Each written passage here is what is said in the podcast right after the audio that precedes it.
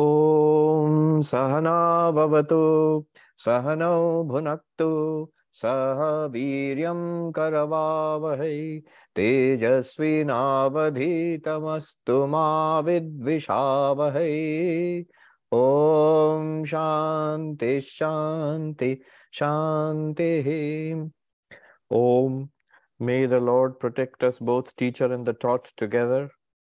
May the Lord protect us by giving us the results of knowledge.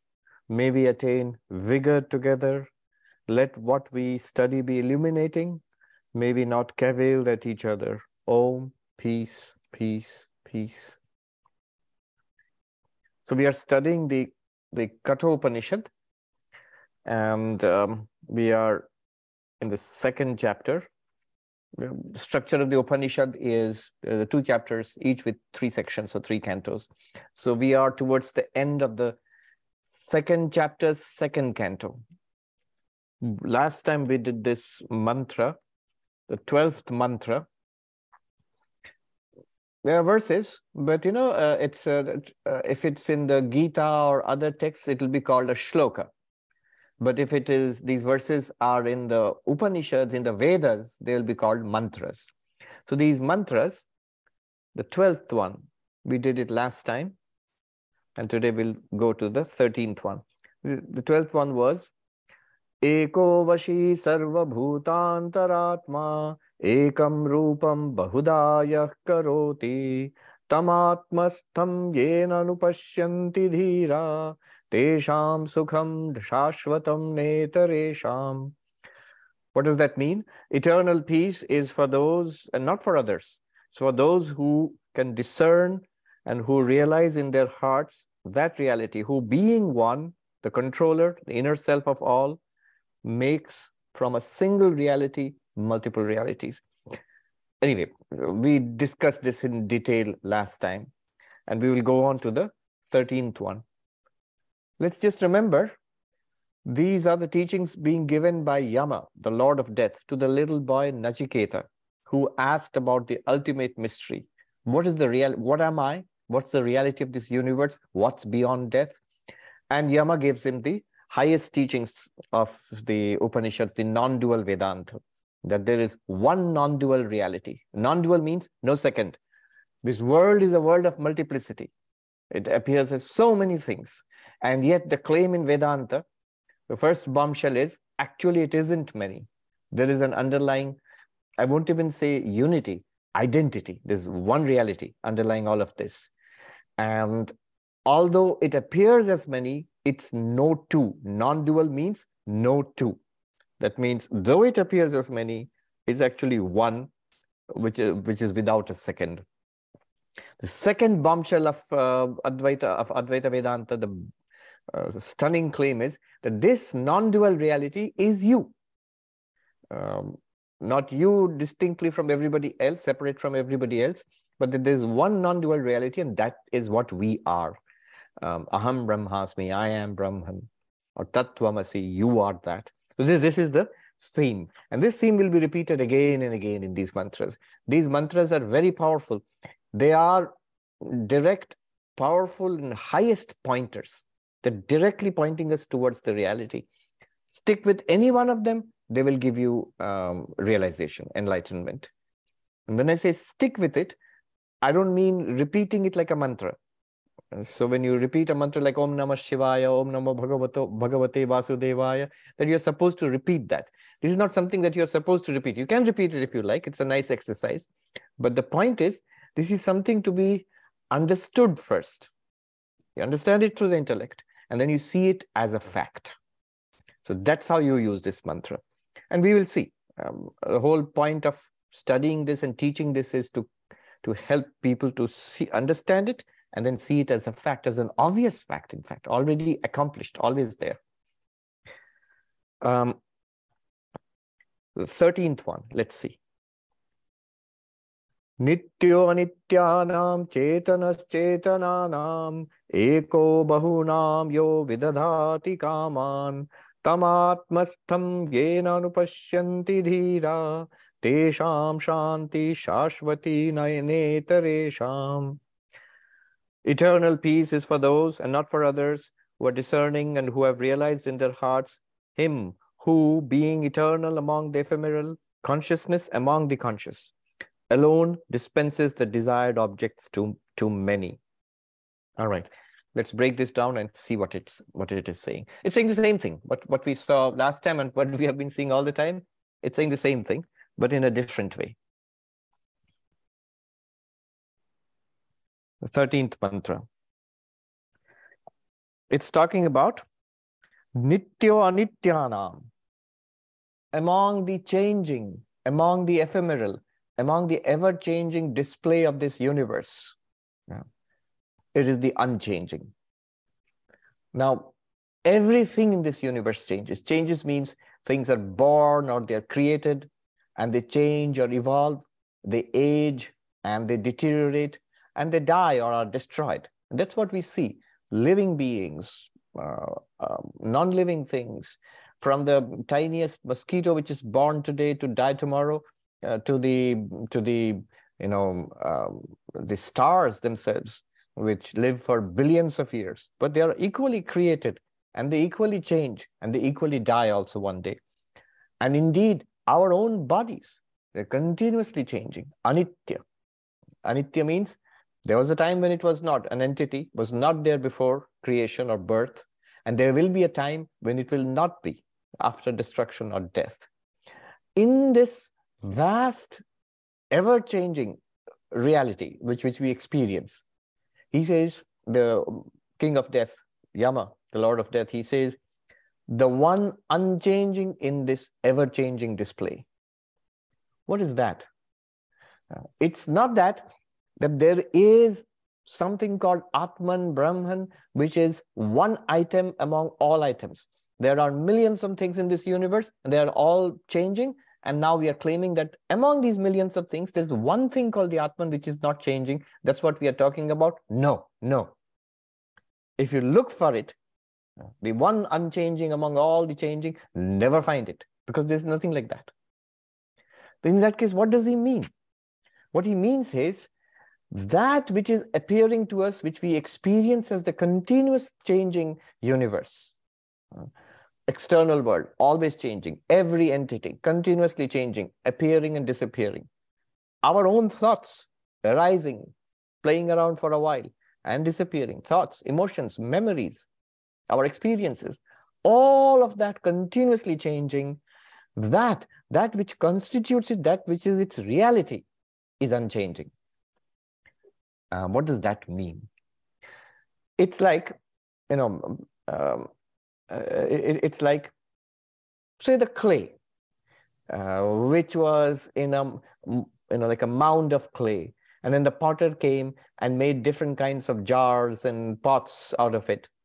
And one day, uh, those pots will, you know, they'll, they'll be there for a long period of time. Maybe one day they will break again.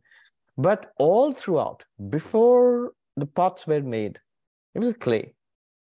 And one day when the pots break, it still will be clay. And during the existence as various kinds, shapes, sizes of pots, it's still the clay, the same clay. The clay as clay is unchanging. The names changed, the shapes changed, the use changed. At first you called it clay, just a lump of clay. Then you called it a pot or a jar. Then you called it potsherds or you know broken pieces of pottery. But it was the same substance, all it was literally the same thing. That same thing did not change. Or like the gold and ornaments example. The same gold, which may be a brick of gold, which was melted and made into a necklace. And then it was again melted and you wanted a bracelet. You the, the goldsmith made that same thing. It melted your necklace down and made a bracelet and gave it to you. Now notice what happened that that same item, that same same substance, the same material, you called it a necklace earlier. Now you call it a bracelet. You called it, it looked like this earlier. Now it looks like this. You know, uh, the shape changed. And you put it on your neck earlier. Now you put it on your wrist. So the name changed, the shape changed, the usage changed, but did the material change? No, it's your gold. Unless the goldsmith was a little dishonest, in which case he might have pilfered a little bit of your gold away when he changed it, melted it, and made it into a different ornament. But it was literally the same material. Now, can we say in the midst of the changing necklace and bracelet, uh, in the midst of the lump of clay and the uh, jar or pot, is there one unchanging, same material, same gold, same clay? Yes, we can say that. And notice, it does not mean when it says the one unchanging amidst all changing, it does not mean um, that among all the pots which are created and they exist and they are destroyed, there will be one eternal pot. No, no, that's crazy. There's no such thing. It does not say that among all the jewels, the ornaments you have got, golden ornaments, um, they're all changing. They can be melted. They can be made into different forms. But there's one eternal uh, ornament, an eternal necklace or eternal bracelet. No, no, no, no. You'll never find it that way. But what it means is the substance remains the same. The reality remains the same. Well, that's great, you might say. But in that case, what about uh, what about our experience in this world? I understand clay and pot. I understand gold and a neck necklace. But in this world of changing, you know, all things are born, they exist, they change, and they disappear. What's constant? What is the material? I understand that you're pointing to the same thing, but there is one reality which is unchanging. But what is that reality which is unchanging? We only see change. So Vedanta will say, and most of us we know, it will say that it is existence itself, being itself. Existing things are born existing things or existing beings, they change, they age, they are damaged or injured or they age, um, and they die or they are destroyed. But existence itself is not born. Existence itself doesn't age. Existence itself does not die. Existence itself does not change. Existence itself remains the same. That one reality. So this is called Sat, pure being or existence itself. Somebody might complain here, that sounds awfully theoretical. You know, I understand what a pot is, and I understand what a, a necklace is. I understand what a man or a woman is, um, a star or a you know like a grain of sand is. But what is existence itself? Existing things we understand, but what is existence itself? It's isn't it sort of a, a theoretical abstraction? Well, from a Vedantic perspective, it's just the opposite. It's like saying I understand what is a necklace and a bracelet, but what is this gold? Isn't it an abstraction? No, no, no. Gold is the reality. In fact, compared to gold, your necklace and bracelet are abstractions. It is the reality called the gold, which is uh, which is framed into, which is fashioned into a necklace or a bracelet. Uh, so the reality is always the gold itself. The reality is existence itself, being itself and we impose names and forms and functions, nama, rupa, vyavahara, and we call them existing things. From a Vedantic perspective, Advaitic perspective, existing things are like uh, abstractions. Existence itself is the reality. And what reality is that? It'll, he will say later, Atmastham, you are that reality. That's the next second devastating thing, it'll give Advaitic insight. You are that pure being. You are that existence, Sat. Chandogya Upanishad, uh, when Shvetaketu's father tells him, Tattvam Asi, you are that. That means what? That what? That Sat, that pure being, which is the one unchanging, which appears as all changing things. So the one unchanging among all changing things. And then next, Chetanas Chetananam the one consciousness among all conscious beings. So there is, we are all conscious here. We are all of us, are, uh, we are uh, listening to this class, we are sitting here.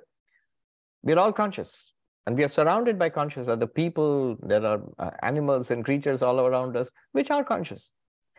But they are not conscious by themselves. There is something that lends consciousness to them. They shine in borrowed consciousness. And this we know through our Vedantic inquiry that I am conscious, but what exactly am I this consciousness? Not the body. I'm conscious of the body. Not even the mind, because I'm conscious of the mind. At this point, someone might say, hold on, not so fast. The mind is conscious. After all, consciousness studies studies the mind. So mind is conscious. Well, yes and no. According to Vedanta, the mind, thoughts, feelings, emotions, ideas, even the sense of I, the ego, it's all, they are not conscious in themselves. These are movements of the mind. They are shining in borrowed consciousness. Borrowed from whom? Borrowed from consciousness itself, borrowed from you. You are the one consciousness, you shining, thoughts, feelings, emotions are lit up by your light and they appear conscious to you. Mm, what is the proof? Well, the proof is that we are aware of our thoughts, feelings, emotions. If we are aware of them, they are as much objects as this physical body. They're as much objects as this piece of cloth. I'm aware of it, it's an object. I'm aware of this body, it's an object. Similarly, I'm aware of thoughts. I'm aware of emotions. I'm aware of ideas. They are also objects. That which is aware is consciousness. Now, it is the one consciousness among all conscious entities. What are conscious entities? All living beings are conscious. You know, until recently, scientists did not consider even the higher animals to be conscious. I mean, that's just so crazy. We, we intuitively know that higher animals are conscious. And scientists would tell us, no, no, no, uh, this, uh, they didn't, I mean, to begin with, they had absolutely no idea what consciousness is. And even now they don't. But at that time, they would say that oh, uh, you know, animals are not conscious. Uh, human beings are conscious, but whatever consciousness is. Now it is that everybody accepts, all scientists accept that your dog is conscious. you might say, I always knew that. You did, but the scientists doubted it. But now they all agree. Every living being is conscious, at least all the higher living beings are conscious, and probably all living beings are conscious. Uh, that's what scientists already accept. Now there are theories, theories which say that even non-living things, there might be a basal level of consciousness in all non-living things. Anyway, still, what Upanishad is saying, whatever you consider to be conscious, uh, all around you, living beings, whatever you consider to be conscious, among them there is one thing which is consciousness itself. Things which are not conscious by themselves, Shankaracharya in his commentary will say, for example, fire in things which are not fire, like water. And yet water can behave like fire. It can become scalding hot. Just like fire burns, water can burn. Why? Because when you heat up the water, the fire enters into the water, the heat goes into the water, and the water bubbles and boils. And that water, which is not supposed to be hot by itself, is like fire. It can burn just like fire. Similarly, there are objects which are not conscious in themselves but which can borrow consciousness and behave as if conscious. What are these objects? Living beings, living bodies, living brains and nervous systems, and more precisely, minds. Sukshma Sharira, subtle body, mind. See, even in this body, it is not conscious by itself. It's borrowed its consciousness from the mind. And even the mind is not conscious by itself. It's borrowed its consciousness from you, the one consciousness. To put it very simply, in all conscious entities, uh, there is one thing which is consciousness itself. Just like in all existing entities, there is one thing that is existence itself. Existing entities change birth, growth, aging, death. But existence itself does not change. Conscious entities change. More conscious, less conscious, unconscious, apparently, waking, dreaming, deep sleep, uh, restless mind, calm mind, emotional mind, peaceful mind. All these are changes in so-called conscious entities. But behind them is one unchanging consciousness.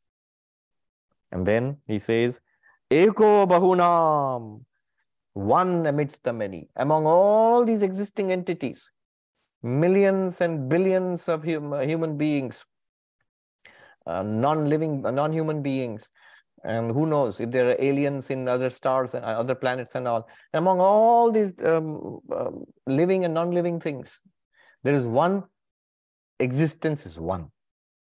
Similarly, among all conscious entities, so many living beings, so many minds, so many conscious, in every mind, conscious thoughts, emotions, ideas, memories.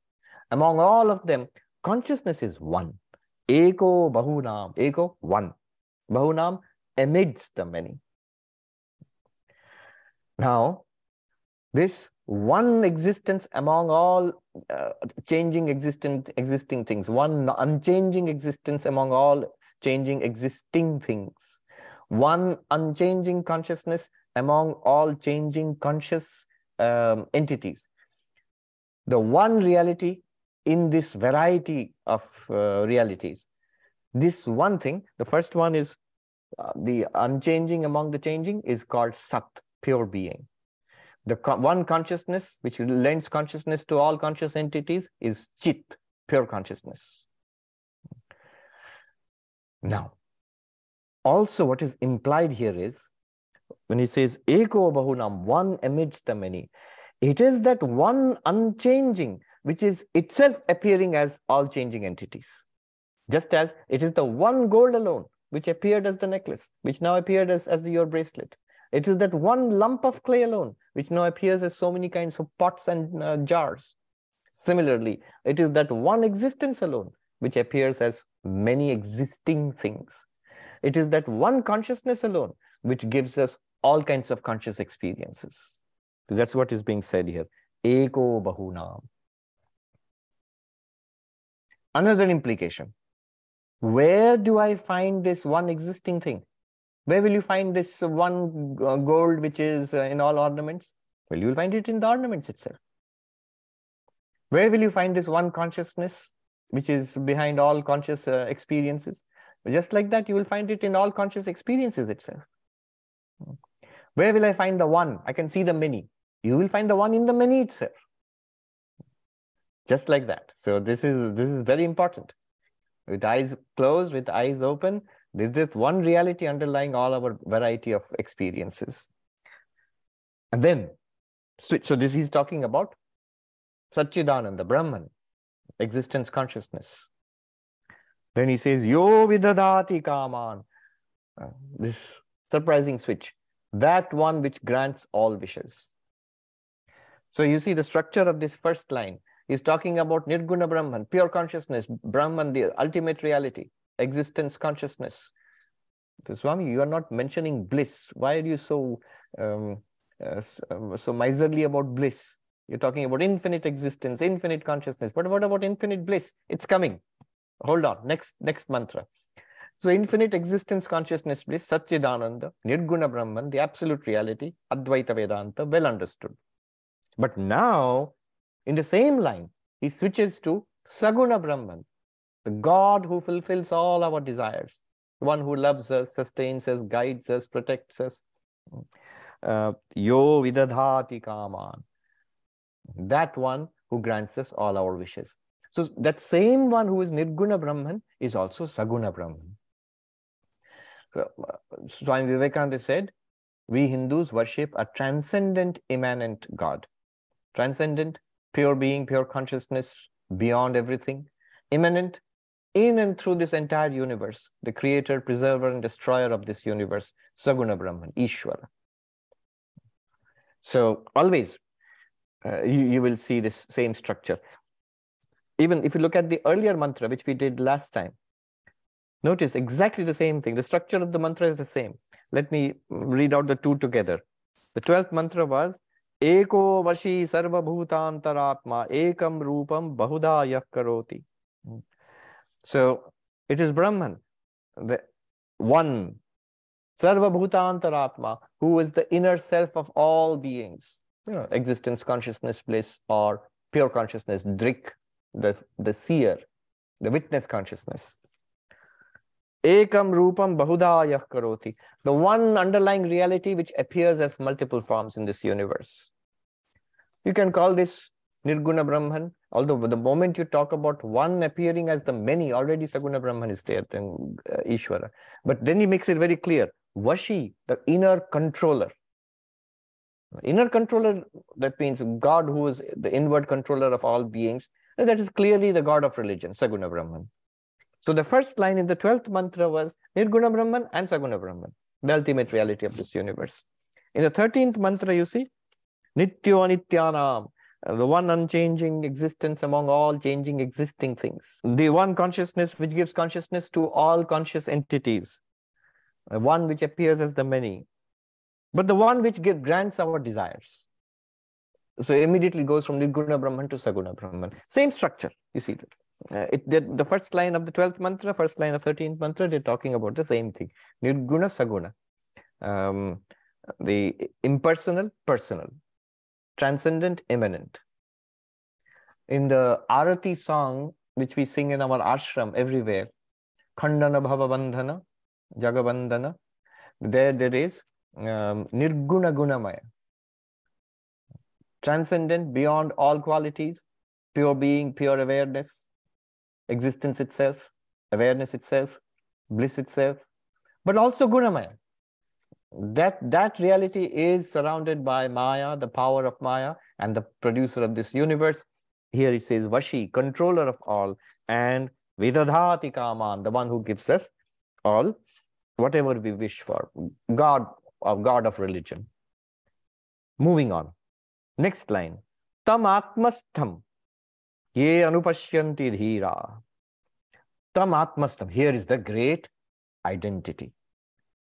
That reality, which is Nirguna Brahman and Saguna Brahman.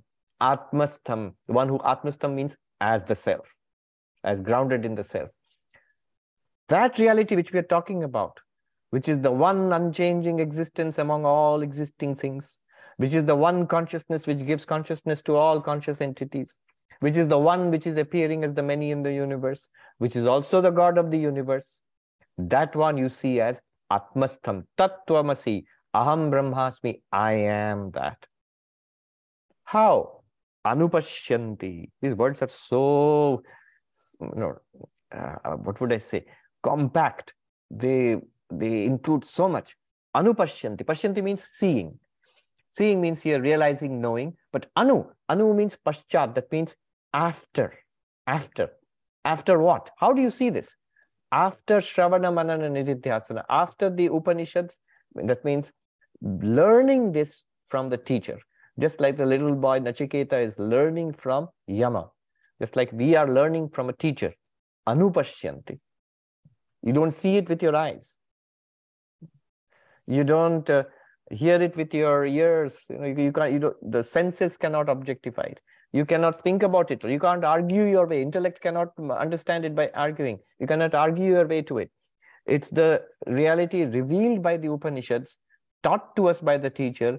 And in that way, when we come to see it, we get it. Of course, it's not a question of believing just because the teacher said, Kathopanishad is saying this, I must believe it. No, no, no. I must come to see it myself. But see it in the way it is being pointed out. That's the um, uh, use of a teacher and the text. It's like a pointing. You see like this. Anupashyanti. But everybody can do it? No, no, no. Dhira. There are qualifications of the students. Dhira here literally means the spiritual hero, the patient one, the one who has got the requisite qualifications. And we know what the qualifications are. Viveka, Vairagya, the sixfold disciplines, treasures and mumukshutvam. Viveka, discernment between eternal and non-eternal. Vairagya, dispassion for the non-eternal. Um, the sixfold treasures.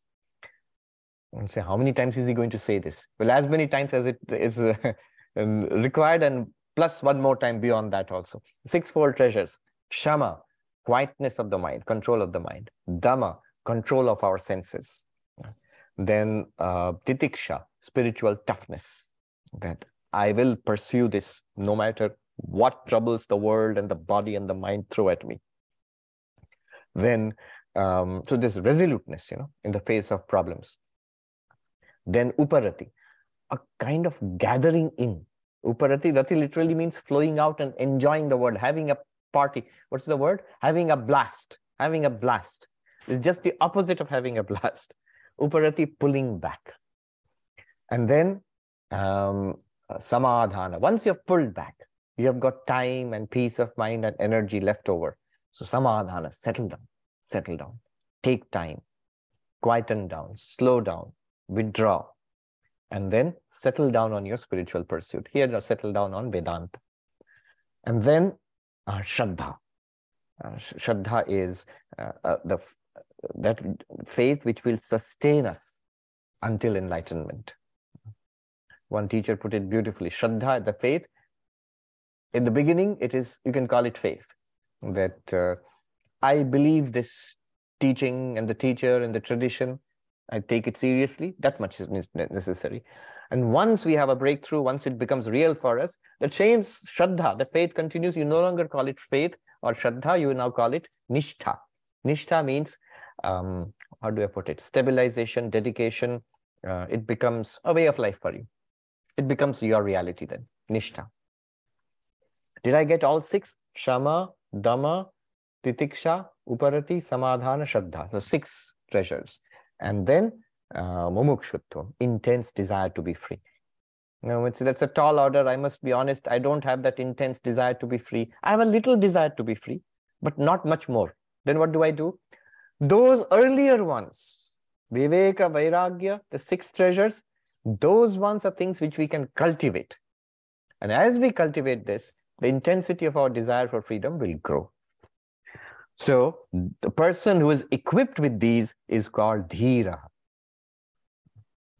So the, to begin with, a person has to be a Dhira who's, who's qualified um, to transform this knowledge into enlightenment. And as we make a breakthrough, as this becomes real and a fact, then the meaning of Dhira changes. The meaning of Dhira is the one who can patiently apply himself or herself to living this truth. If it is true that I am the one consciousness which illumines the mind, the mind shines by the light borrowed from me, I am not the mind, then I am not upset with the upset mind. I am not impatient with the impatient mind. I am not restless with the restless mind. I am that ever even unbroken consciousness. Now, can I live that?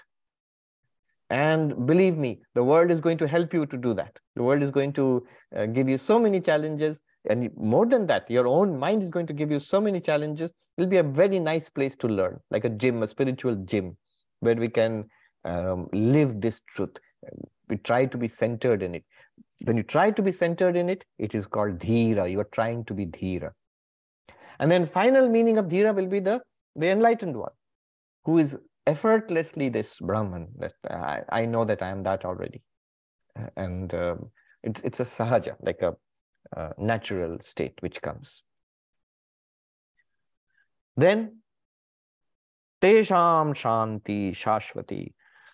For such ones, those who are qualified seekers, those who patiently live this truth as they make the breakthrough and they naturally embody it finally as a Jivan Mukta, fully enlightened one. Tesham, for them, what is their reward? Shanti Shashwati, eternal peace.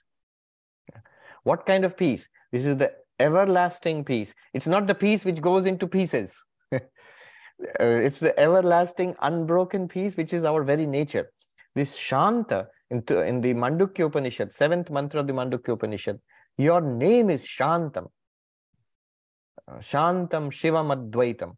Shantam, Shivam, Advaitam means non-duality. This non-dual uh, peace itself. This peace is eternal because it's your real nature.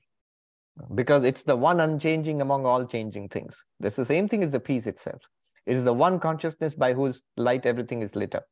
It is the one thing which appears as the many.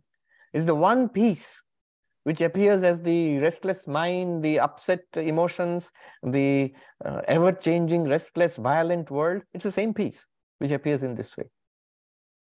You say, the, how crazy is that? Well, it's crazy and it's wonderful. You know, that uh, monk, Paramahamsa monk, who came to Dakshineshwar when Sri Ramakrishna was there, Sri Ramakrishna mentioned him. Like a, as simple as a little boy very pure and always smiling, always remained in his hut, but would come out and laugh delightedly at the world and would say, Wow, that was wonderful, glory. What is the glory? What is wonderful about it? It's this. How pure consciousness is appearing as so many conscious experiences seeing, hearing, smelling, tasting, thinking, um, loving, hating, quarreling, desiring, peaceful, restless.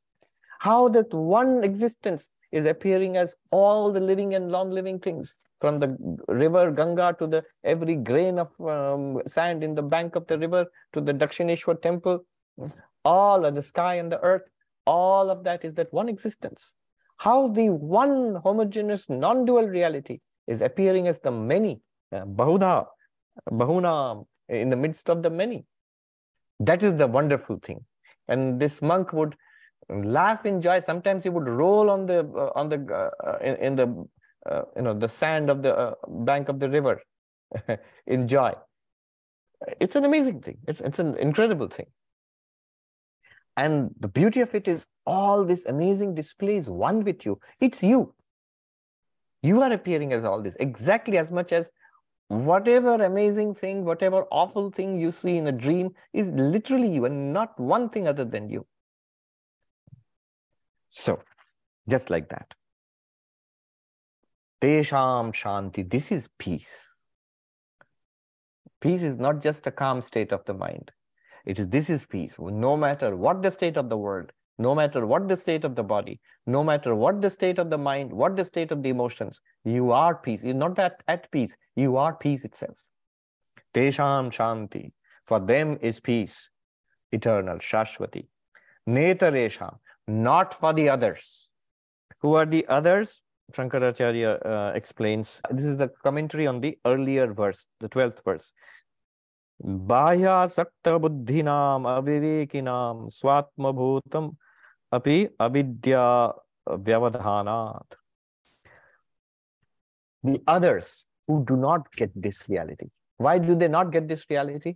Because they are so attached to the uh, to the world. Bahya asakta.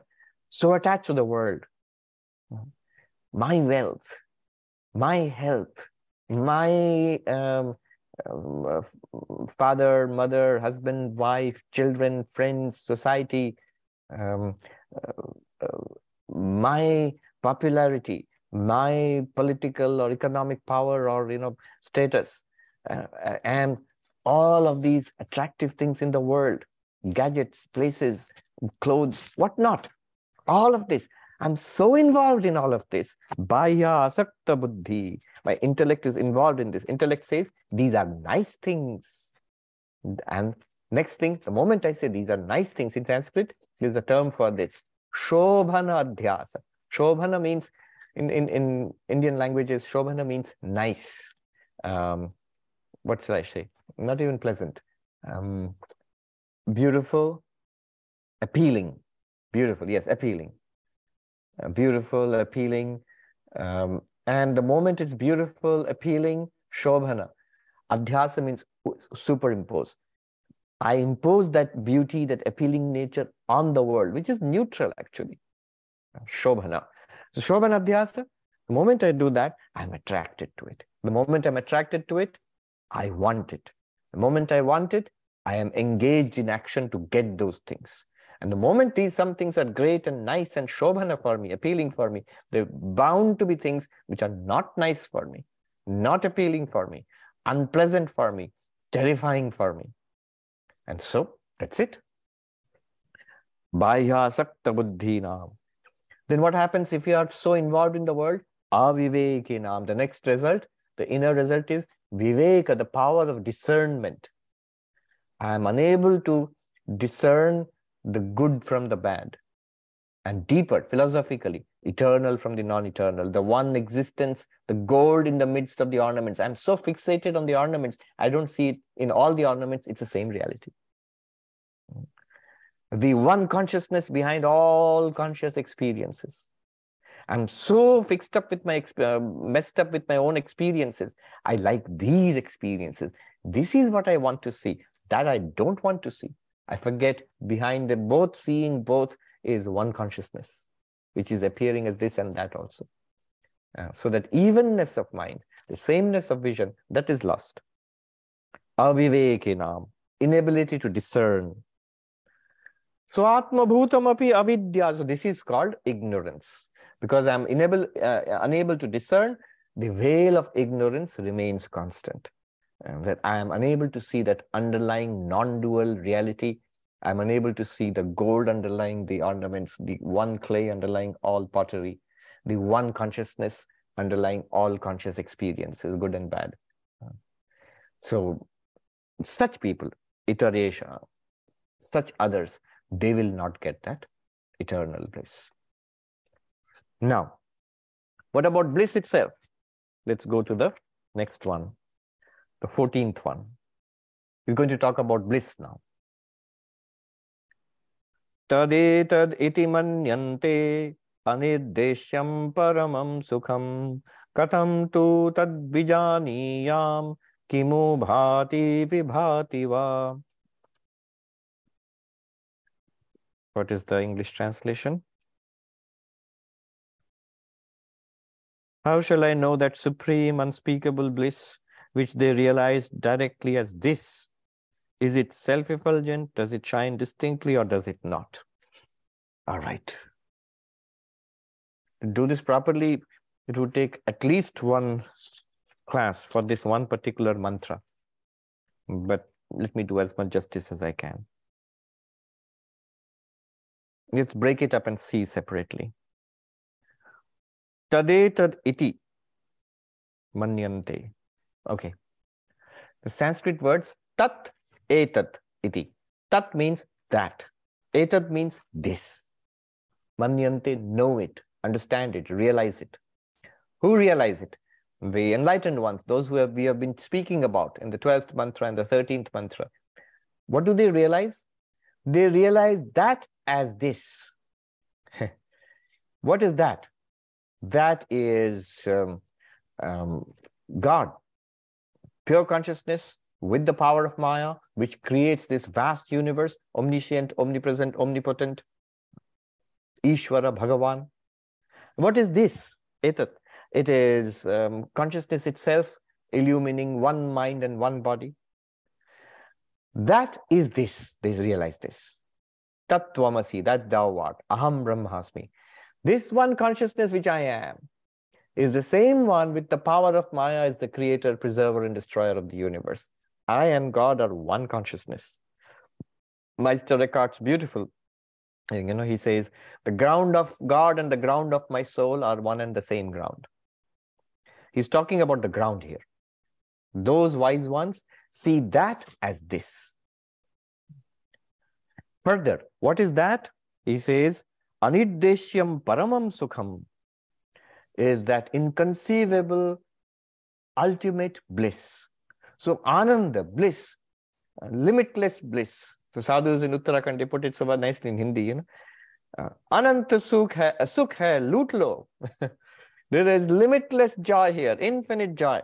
Mm, what do I say? Loot. Loot is the English word loot, literally. It has come from the Hindi word, actually. Loot is to, to um, take as much as you want. It's free. Uh, grab it all. Here is this limitless joy. What is this limitless joy? Which is we call God, Satchidananda, limitless joy. That limitless joy is exactly this. That tat is this. What is this? This consciousness, not body, not mind, the witness awareness which I am. This is limitless happiness. How so?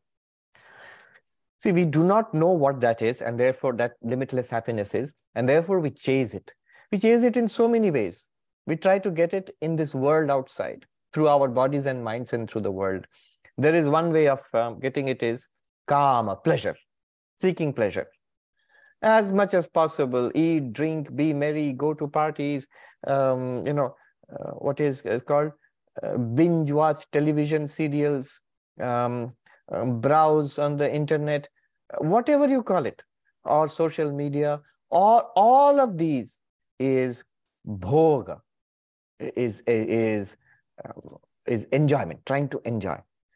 And why do I do that? Because it makes me happy. I want endless happiness. I want limitless happiness, but I don't get it. It comes a little bit and it disappears. And I'm left with exhaustion, like Somerset Maugham, he says, you know, that uh, um, if you chase pleasure, single-mindedly chase pleasure, very soon you will find nothing pleasing anymore. If you single-mindedly chase pleasure, very soon you find nothing pleasing anymore.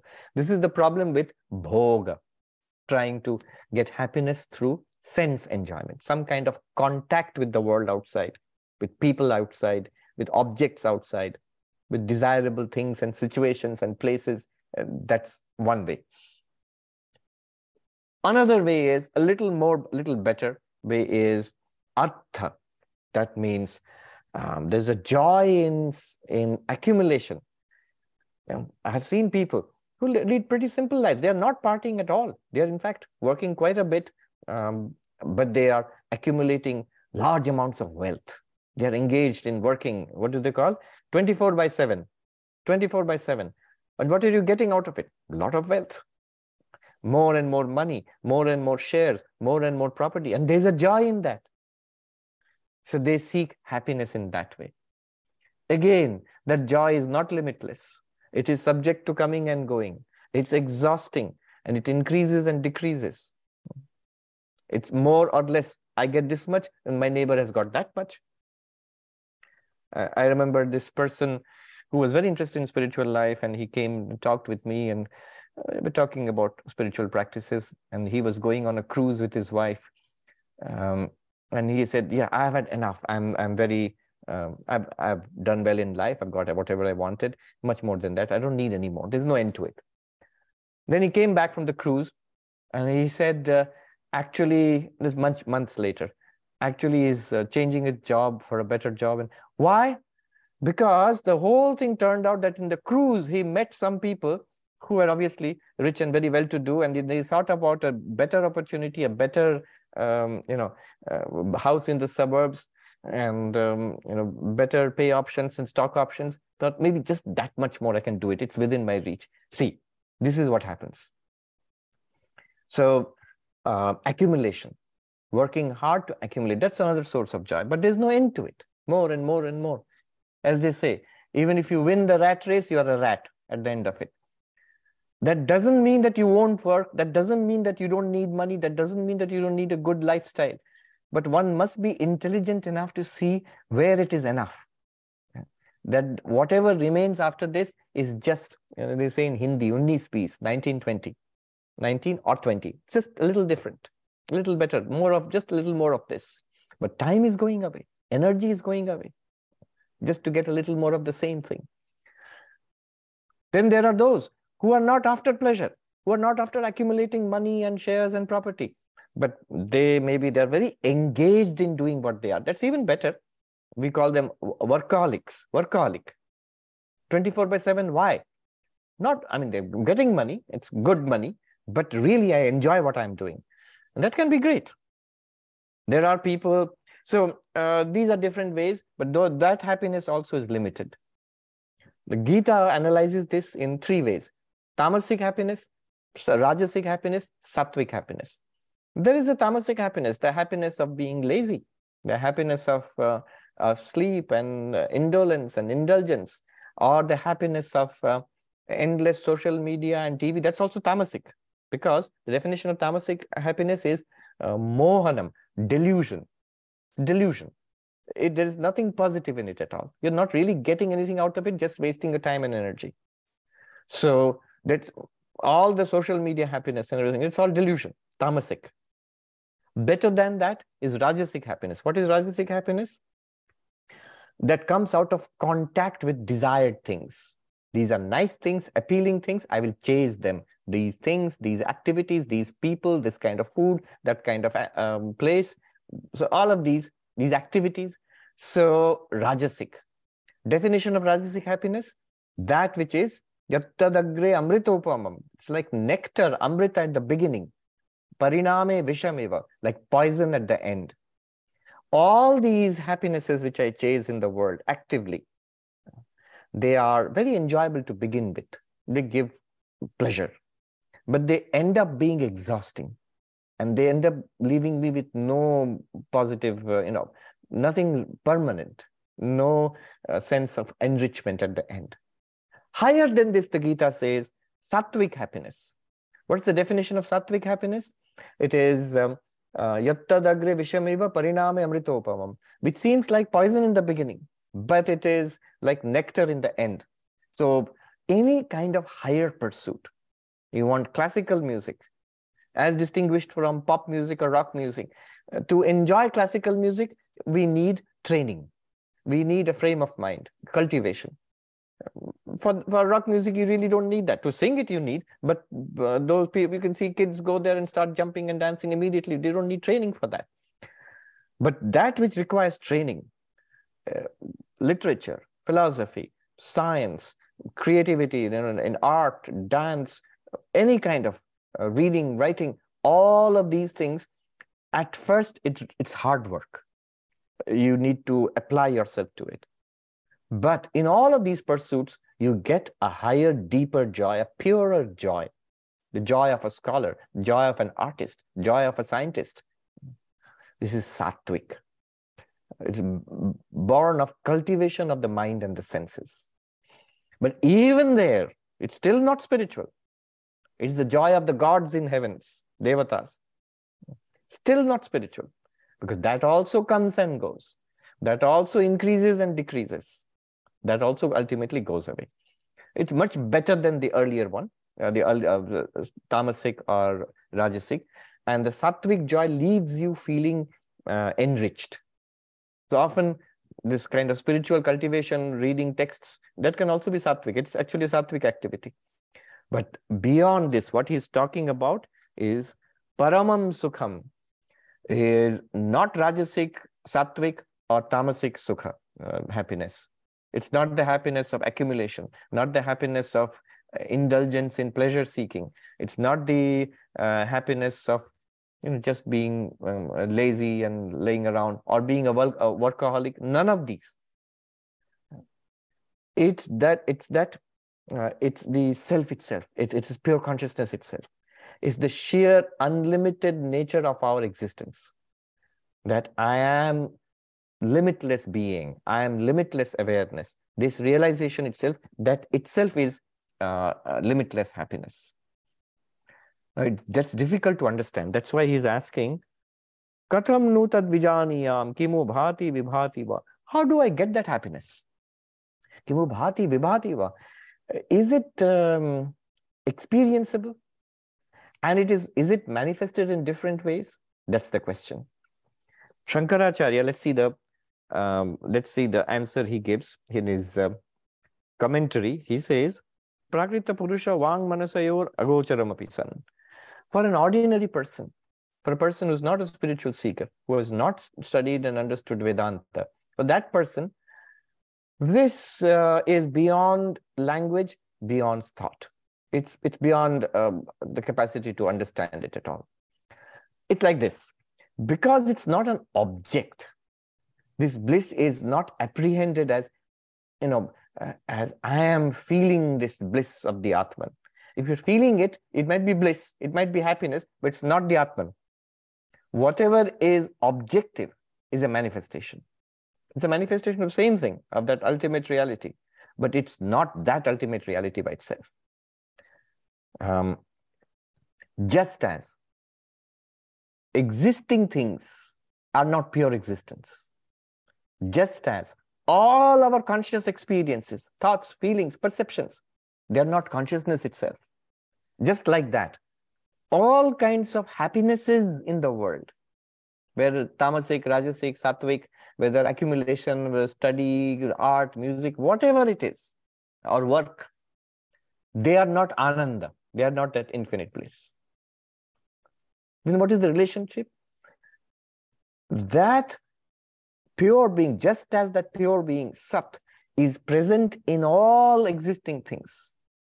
Just as it is that one consciousness which lights up all our conscious experiences. Similarly, it is that one Ananda itself, which is experienced in all other kinds of happiness in the world and which is your own nature. It's another example let me give you.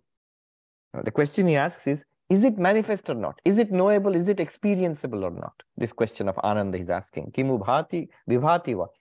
Is it first of all realizable, the infinite bliss? Second, is it specifically uh, realizable in, in, you know, like I get the joy of eating a cookie. I get the joy of reading a book or watching a movie like that. Can I get the joy of um, the Atman, Brahman? That's the question he's asking. It's like watching your face in the mirror or in the camera. I can see my own face in this um, um, Zoom app. It's the camera is taking a picture and showing me. Now, the mirror supports the reflection. Your face in the mirror is not actually your face. it's a reflection. But it's not other than your face also. This is very important to realize. The face which you see in the mirror is not your real face. After all, your real face is here. The face I'm seeing in the computer is not my real face. The real face is here. However, it's not other than my real face because it depends on my real face. It's my real face is reflected there or it's pictured there. Uh, Those ones have the advantage, the reflections have the advantage that we can see them. The original face, my real face, it cannot be seen directly. Similarly, pure being, it cannot be appreciated directly, it cannot be objectified, but it is seen in all existing beings. Pure existence is appreciated in all existing, existing things. Pure consciousness is never an object, but it is that which makes all objective conscious experiences possible. Pure bliss is never one type of objective happiness, like eating a cookie or reading a book, but it is that which makes all happiness possible. More important, if that doesn't sound very satisfactory, more important, it is you. What is that pure being? It's you. What is that pure consciousness? It's you. What's that pure ananda, bliss? It's you. That pure being is without limit, the pure consciousness is without limit, and that pure bliss is also without limit. It is you yourself. That's what he's trying to say here. He says, but for those who are who have not cultivated, who are not dhira, who do not have the qualifications, for them, it is beyond language, it is beyond mind. Vang manasayor agocharam. Why? Because all that their minds and language is capable of grasping is object. To them, it appears as if completely non existent. But for the enlightened one, the one who sees this, one who understands this, what happens is just the opposite. He says, Te yattadetat. This pure being, pure consciousness, pure bliss, those ones, the enlightened ones, those who understand what is being said here, those who see where it is pointing, for them pratyaksham eva, as if direct, it's like seeing, it's like hearing, smelling, tasting, touching, it's like, it's more than seeing. Vivekananda said that ultimate reality, your nature, it cannot be known, but you must not go away with the feeling that it is unknowable. It is more than knowable. So for the ones who see this, uh, for them, pratyaksham, pratyaksham means directly perceptible. It's the one thing that exists. It's as clear as daylight itself. What is clear as daylight? That I am immortal existence, that I am the one consciousness which lights up the, uh, the universe of my experience, that I am limitless bliss, which is sometimes reflected in the you know the paltry happiness which flows by which i experience through my senses or my mind and therefore i am complete there's nothing this world can give me which will which can add a little bit to me. Nothing that the world can even take away from me. Nothing in therefore in the world can tempt me or terrorize me. Because the world cannot take this away from me. If you shatter the mirror in which the face is reflected, well, the nice reflection will be gone. But that's nothing to the original face. It's exactly as it was always. Similarly, if uh, my happiness, which is reflected in the mind, if it is shattered, all my happiness goes away. Some problem happens in the world. It's still nothing to me because what I was experiencing in that happy mind is nothing other than the original is always with me. It's always there. I am that always. That is very clear to the enlightened one. But to be like that, Shankaracharya, he gives, who are these people? Who can realize this? He says, Nivritta ye Brahmana so here Brahmin does not mean the caste Brahmins, it means the spiritual seekers, men, women, whoever they are, American, Indian, those who are spiritual seekers of what kind? Nivritta Eshana. Eshana means desire. Nivritta means which have um, be have ceased, have, have been wiped out. What are these desires? Fundamentally, this the word Eshana has a technical meaning. Three fundamental desires. Putreshana, Vitteshana, Lokeshana. This is from the Upanishads. Uh, from um, Brihadaranyaka Upanishad, it's there. Putreshana means literally the desire for children. So therefore, um, you know, marriage and sexuality, children, all of that comes in there, the desire for that. Second, vitteshna. Vitta literally means money, wealth, prosperity, success, you know, stuff in the world, whatever kind. It could be literally be money, it could be honor, it could be power, all of that. I'll be a billionaire. I'll be the president of USA. Uh, wait a minute. I'll be both. Hmm? Right? So um, that's vitteshana. And the third, lokeshana, um, the desire to go to heaven after death. So this is, remember, the original um, the Vedic culture. There is a te technical meaning to all of these. I'll just mention it for completion's sake. Desire for children is not literally what we take it to be to. And there is a Vedic meaning for that. So in the Vedic context, the desire for children was your children will perform the Vedic Shraddha. It's all in the Vedic context. The Vedic ritual, which will ensure that in the next life, you get a human birth. The Shraddha. So this is a, a ritual the Hindus perform for their ancestors. That's why you need children. It's all related to the Vedas. Why do you need children? So that the children will perform the, the ritual after my death so that I get heaven after death and, and come back to the human world uh, next time to get a good human birth. So children. Then vitteshana here has a technical meaning. The vitta means wealth, but what is the wealth in, in the Vedic context? In the Vedic context, wealth is that which is used for Vedic fire sacrifices, um, the karma kanda, which ensures that not will I not only I will get a human birth in my next birth, but also after this death, I go to heaven, Swarga, the Vedic heavens, not the spiritual heaven, the Vedic heavens. I have a wonderful post-mortem existence, not in the morgue, but in heaven. So that's that's the meaning of wealth in the Vedic context. It enables me to perform um, rituals, which will ensure I go to heaven after death. And then lokeshana.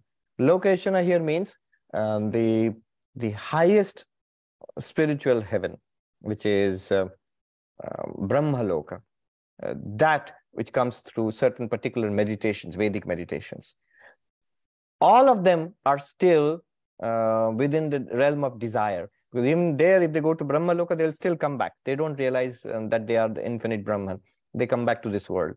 So these three things have to be renounced. In a literal, simple, straightforward way, desire for uh, children, progeny, that kind of, uh, which is karma, lust, passion, that is one. Second, greed. Sri Ramakrishna used to call it lust and greed.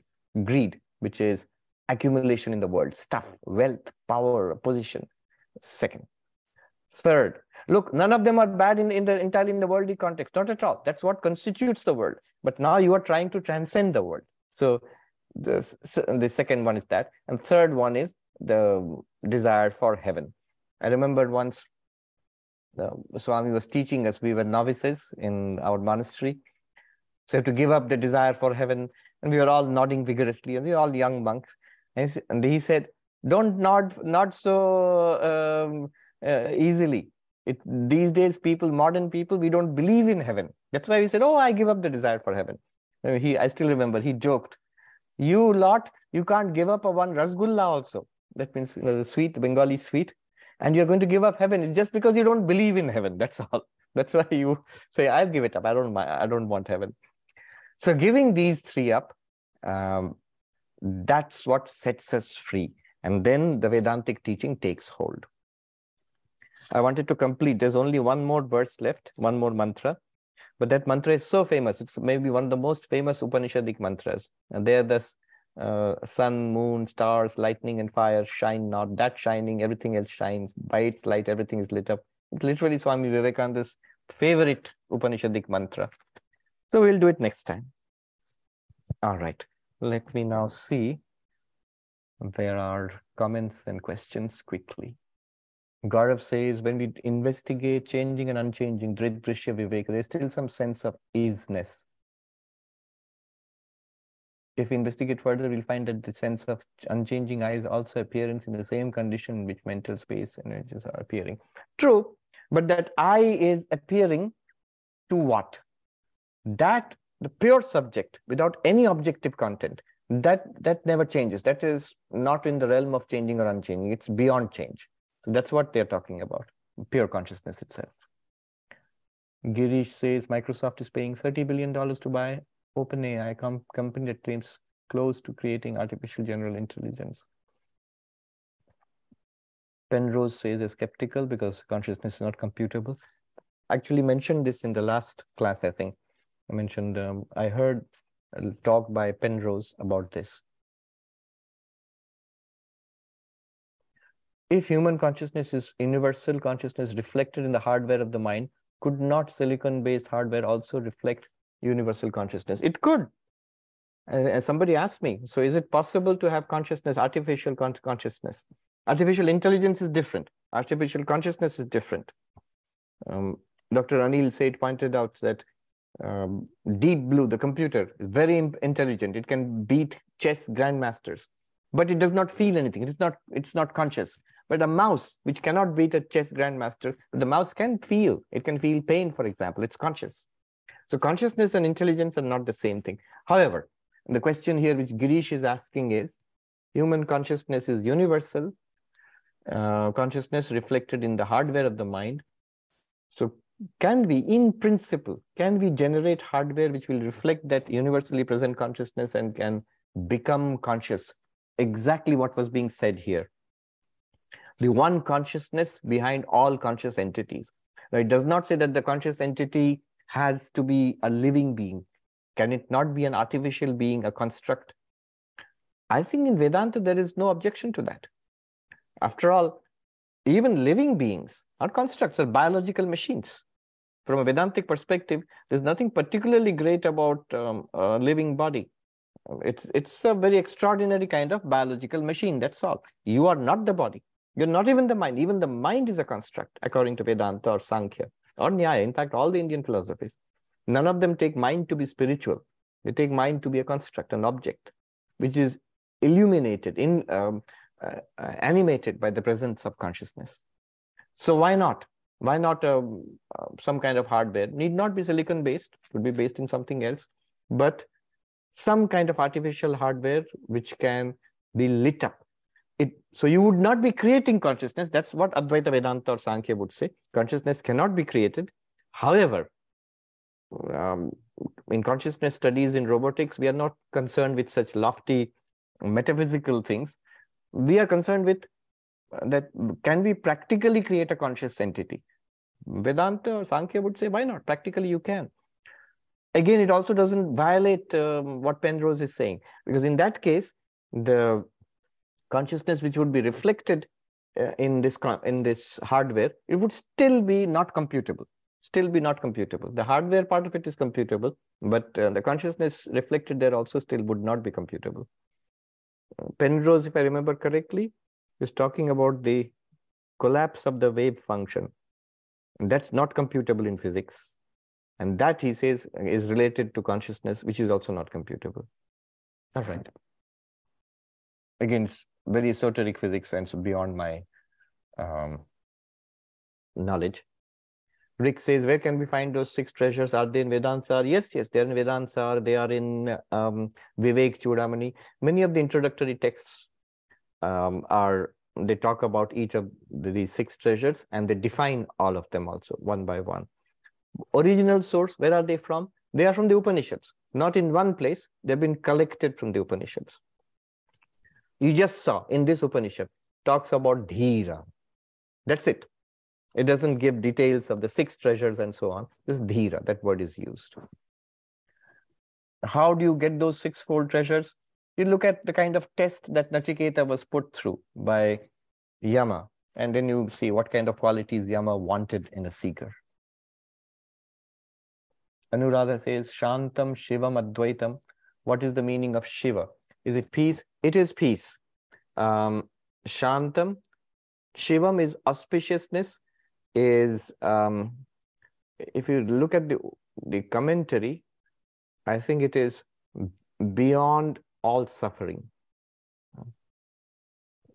So Shantam Shivam Advaitam. You look at the talks which were given about the seventh mantra. There we have discussed it in detail. Sri Ram uh, says, realize both his own face as image in the mirror so as to advise devotees kind of double conscious, not double consciousness. The Jivan Mukta, the enlightened being, knows that I am pure consciousness. And the body continues for a while. And it is one of the reasons why the enlightened being in the world, Jivan Mukta, is important is then you have an enlightened person who's teaching you. If um, I realize I'm pure consciousness, and that's the end of the body, and the body disappears at that moment, like in magic. But the problem will be then we will never have any enlightened pe people teaching us. So, um, Jivan Mukti is actually the goal of Advaita Vedanta. Everything continues as it is. This body also continues as it is till its death. But you realize that you are Brahman, and the external life, body, everything just goes on. Prakhyat says, once this limitless anand is realized, does it remove the desire, attraction for tamasic, rajasic, sattvic pleasures? Yes, it does. It does. An outline might remain. So Sri Ramakrishna liked jilipi, the Bengali, that sweet jalebi. And uh, Swami Vivekananda liked ice cream. So that outline of the desire might remain, but it's non-binding. It's non-binding. They talk about a burnt rope a rope which has been burnt still looks like a rope. It's like a black outline of the rope is there. But if you try to really bind somebody with that rope, it will just fly away into ashes. It just blow and it flies away into ashes. So the enlightened person, their life is no longer defined uh, by these constructs which were gathered over, you know, lifetimes past before enlightenment. Whatever the shape of the mind and the body, it will continue. The physical shape of the body will be the same after enlightenment. Even the construct of the mind will be the same after enlightenment. But you are no longer the mind and body. And they no longer can bind you anymore. Ishwar says, when you say animals are conscious, do you mean they have self-awareness as humans? No, not as humans maybe, but they have self-awareness. Anybody who is a dog lover or a cat lover will say that the cats or the dogs are aware of others and of themselves also, in some way, in some limited way. Jennifer says, if we acknowledge the possibility of artificial consciousness, does not erode the entire Hindu Vedantic worldview, hierarchy of beings, transmigration of soul, etc. It can erode. But notice, it doesn't do any harm to the Advaitic worldview. The Advaitic worldview is that there's one consciousness appearing in all of these forms. Now, if suddenly the appearance becomes partly artificial, partly, you know, the jivas which have been appearing for for um, millennia or from lifetimes earlier. Still, from an Advaitic perspective, the reality remains the same. The reality still remains the same. Yeah. But it will play havoc with the, the dualistic worldview, the general theistic uh, God, world, jiva, uh, that will be shaken up. Neela Vora says, is our individual consciousness part of the universal hologram? You can think of it that way. The universal hologram is Ishwar or God, and the Jiva's consciousness is part of that universal hologram. But uh, Advaita Vedanta says, forget all that. Your individual consciousness is not individual. This consciousness, the limitlessness, non-individuality of that consciousness, that's all that Advaita Vedanta wants to point out. Your living, we think Nobody doubts that we exist. But our problem is we think it's a limited existence. Limited means it begins and ends. I will die. I was born. Then Vedanta comes and tells you, wait a minute, you exist, that's the truth. But this se second part of it is not true. You think you are born and you think you will die. This existence which you are, you think it had a beginning, it will have an end because of the body. You have taken the existence of the body as your existence. Rather, you are existence, the body has a beginning and an end. Yes, I know I am consciousness, but that doesn't help me. This because of consciousness, I suffer. I have uh, pleasure and pain and waking, dreaming, deep sleep, depression, anxiety, um, all kinds of humiliation, all kinds of failure, all kinds of suffering because I'm conscious. So how is consciousness so good?